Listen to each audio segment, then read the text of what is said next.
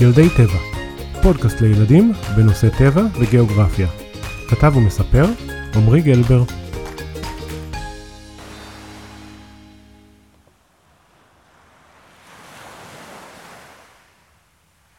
אין כמו ים בקיץ, אבטיח קר, לבנות ארמונות בחול ולהתקרר במי הים. ילדים, תגידו רגע, חשבתם פעם מה יש בים? מתחת לים? איזה גודל הים? כלומר, ברור שהוא ענק, אבל כמה? בואו נדמיין שאנחנו על שפת הים. מי שעכשיו על שפת הים לא צריך לדמיין. נסתכל לאופק, לקצה הים. אתם רואים את הספינה שמה? מעניין מה יש בה. אולי היא מלאה בשוקולד?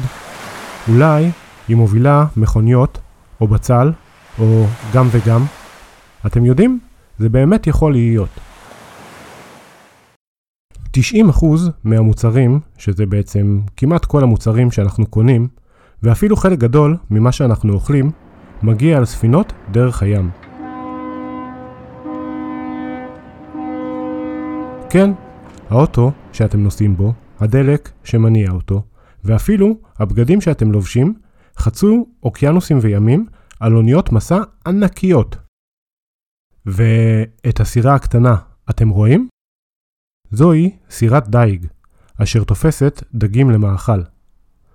וחוץ מאוכל וקניות, בני אדם נהנים גם לשוט בשביל הכיף על סירות מפרש ויאכטות, לעשות ספורט ימי כמו גלישת גלים וגלישת רוח, ולהשיט סירות מפרש מהירות. כמה אנחנו אוהבים את הים, וכמה אנחנו צריכים את הים. אז בואו נצלול ונכיר את הים קצת יותר לעומק.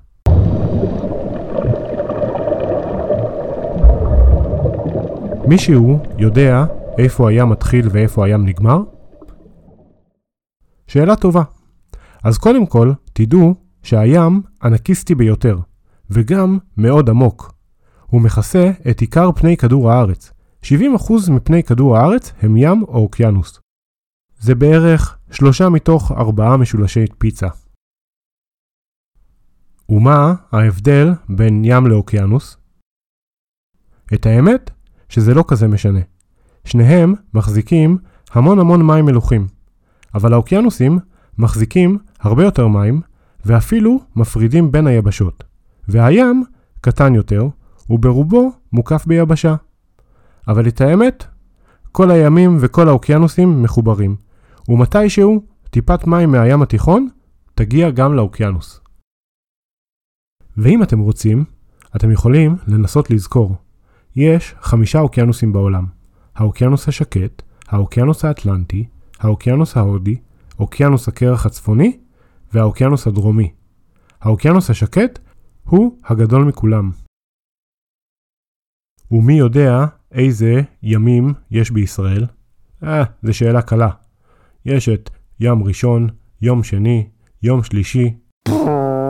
סתם, זה בדיחת אבא לא מצחיקה. ממערב יש את הים המכונה תיכון. הים התיכון, ובדרום הים האדום וים המלח.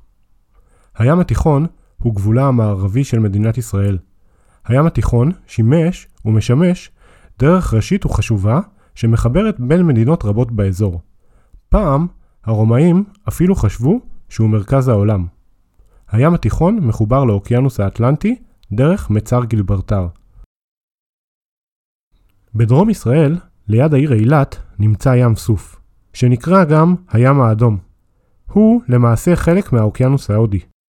ים סוף עשיר בחיים עם שפע של דגים ואלמוגים.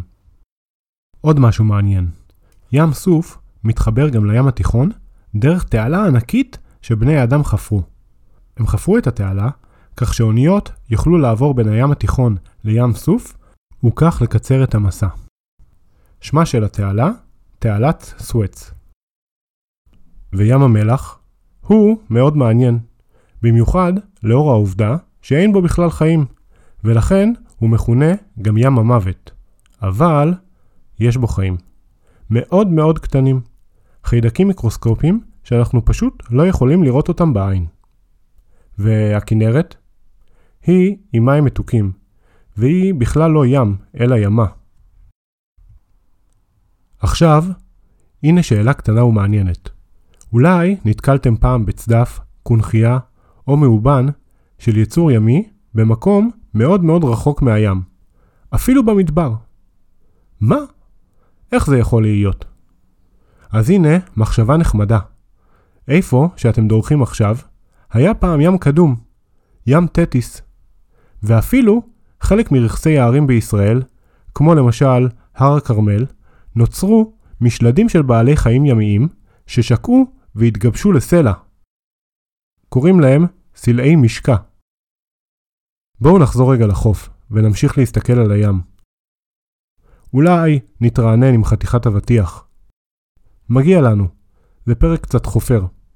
אבל אין מה לעשות, הים ענק. האוקיינוסים נוצרו לפני מלא מלא שנים, ביליוני שנים, ומתחת לפני המים התפתח עולם שלם. הים בדרך כלל מתחיל רדוד, קרוב לחוף, ונעשה עמוק יותר ככל שמתרחקים מהיבשה, עד שהוא נהיה ממש ממש עמוק. למדרון הזה קוראים עדן היבשה. הנקודה העמוקה ביותר באוקיינוס נמצאת במקום ששמו שקע מריאנה, בעומק של כמעט 11 קילומטר. זה יותר עמוק מהגובה של הר האברסט. למרות שהמים נראים שקופים, השמש לא חודרת לעומק הים, הוא מאוד מאוד חשוך שם. אבל הטבע מפתח פטנטים ומתאים עצמו לחיים גם במקומות החשוכים ביותר. אפילו יש דגים שיש להם מנורת לילה מחוברת לראש. כמו ביבשה, גם מתחת לפני הים יש רכסי הרים גבוהים, ואפילו הרי געש, וגם חיים, המון המון חיים. למעשה, באוקיינוס יש יותר חיים ממה שאנחנו מכירים מהיבשה, ואנחנו ממשיכים לגלות מינים חדשים כל הזמן. בואו נכיר קצת חלק מהצומח והחי בים. באוקיינוסים ובים יש המון אצות. בטח ראיתם אצות בחוף, ואפילו זרקתם אחד על השני. היי, מי זרק על היצא? כמו העצים, שאותם הכרנו באחד הפרקים, סופגות האצות את הפחמן הדו-חמצני ופולטות לאוויר את החמצן החשוב. פוטוסינתזה. אתם זוכרים? למעשה, רוב החמצן באטמוספירה מקורו בפוטוסינתזה ימית, ולא ביערות הגשם כמו שפעם חשבו. באוקיינוסים חיים גם אלמוגים. אם הייתם פעם במצפה התת-ימי באילת, בטח ראיתם אותם. אלמוגים הם לא רק מהממים, הם גם מהווים בית גידול חשוב מאוד לדגים ובעלי חיים ימים נוספים. הם נראים כמו צמחים, אבל הם בכלל בעלי חיים. אלמוגים הם הדודים של המדוזות ושושנות הים, ויש להם זרועות ציד ותאים צורבים. לאלמוגים יש גם מערכת יחסים הדדית עם מצות. ממש בתוך האלמוגים גרים מצות, והאלמוגים נהנים מהסוכרים שהאצות מייצרות, והאצות נהנות מההגנה של האלמוג. ממש סיפור אהבה בים. בים ובאוקיינוס יש בעלי חיים אשר חיים קרוב לחוף, ויש כאלה שחיים במצולות, בעומק הים. חלק מבעלי החיים יכולים לצאת מהמים לעבר היבשה, ואחרים חיים כל חייהם מתחת למים. לחלק מבעלי החיים יש שמות שאנו מכירים מהיבשה. אבל הם רק דומים בצורתם. מלפפון ים, בלוטי ים, אריות ים, כלבי ים, חתולי ים, פרות ים, ואפילו סוסים, סוסי ים. אבל בים, כלבי ים לא רודפים אחרי חתולי ים, לא חולבים פרות ים, ולא רוכבים על סוסי ים. תחפשו תמונות עם ההורים בגוגל ותגידו אם סוס ים דומה לסוס יבשה. בים חיות גם כמה חיות מפורסמות במיוחד. למשל, החיה הכי מפחידה בים. מי יודע? כריש. כרישים מאוד מפחידים, אבל תדעו שהם בכלל לא רוצים לריב עם בני האדם, והם חלק חשוב מאוד בשרשרת המזון. סוג נוסף ומאוד חשוב של יצורים ימיים הם פלנקטון. אלה יצורים שנסחפים בזרמי הים ויכולים להיות קטנטנים שבקושי אפשר לראות אותם. ולא תאמינו מי ניזון מן היצורים הקטנים האלה. החיה הגדולה ביותר בים. למעשה, היא יונק. למעשה, היא לא רק החיה הכי גדולה בים, אלא בכל העולם, והיא מגיעה לגודל של אוטובוס. מי יודע? ברור שאתם יודעים. הלוויתנים. והלוויתן הכחול הוא הגדול מכולם. ומה מין הלוויתן הכי חמוד? לוויתן הבלוגה. אתם חייבים לראות תמונה שלו. והלוויתן המשונה ביותר, חדשן חד קרן, שבהשראתו המציאו את החד קרן. עוד יונק ימי מפורסם וחכם מי יודע? הדולפינים, וגם הלוויתנים, חכמים מאוד. הם חיים במשפחות וקבוצות, צדים ביחד, וגם יודעים לתקשר אחד עם השני, גם על פני מרחקים עצומים.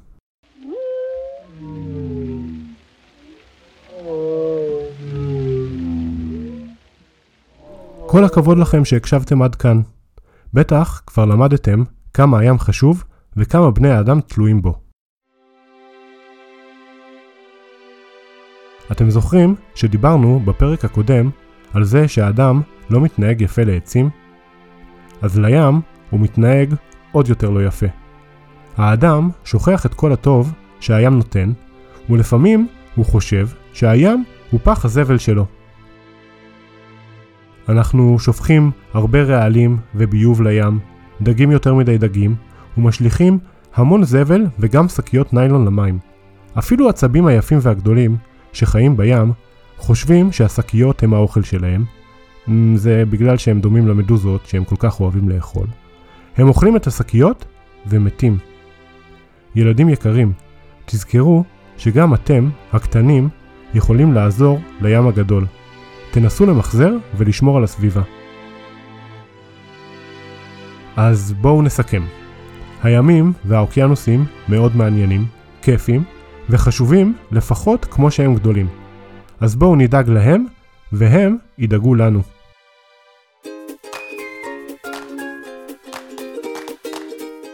זה היה עוד פרק של ילדי טבע, פודקאסט בנושא טבע וגיאוגרפיה, שכתב וחיבר אני, עמרי גלבר. אני רק מזכיר שלפודקאסט יש גם עמוד פייסבוק, ילדי טבע, ואני ממש ממש אשמח אם תמליצו עליו לחברים, תעשו איזה לייק, וגם אם יש לכם רעיונות או משוב, אתם יכולים לכתוב לי.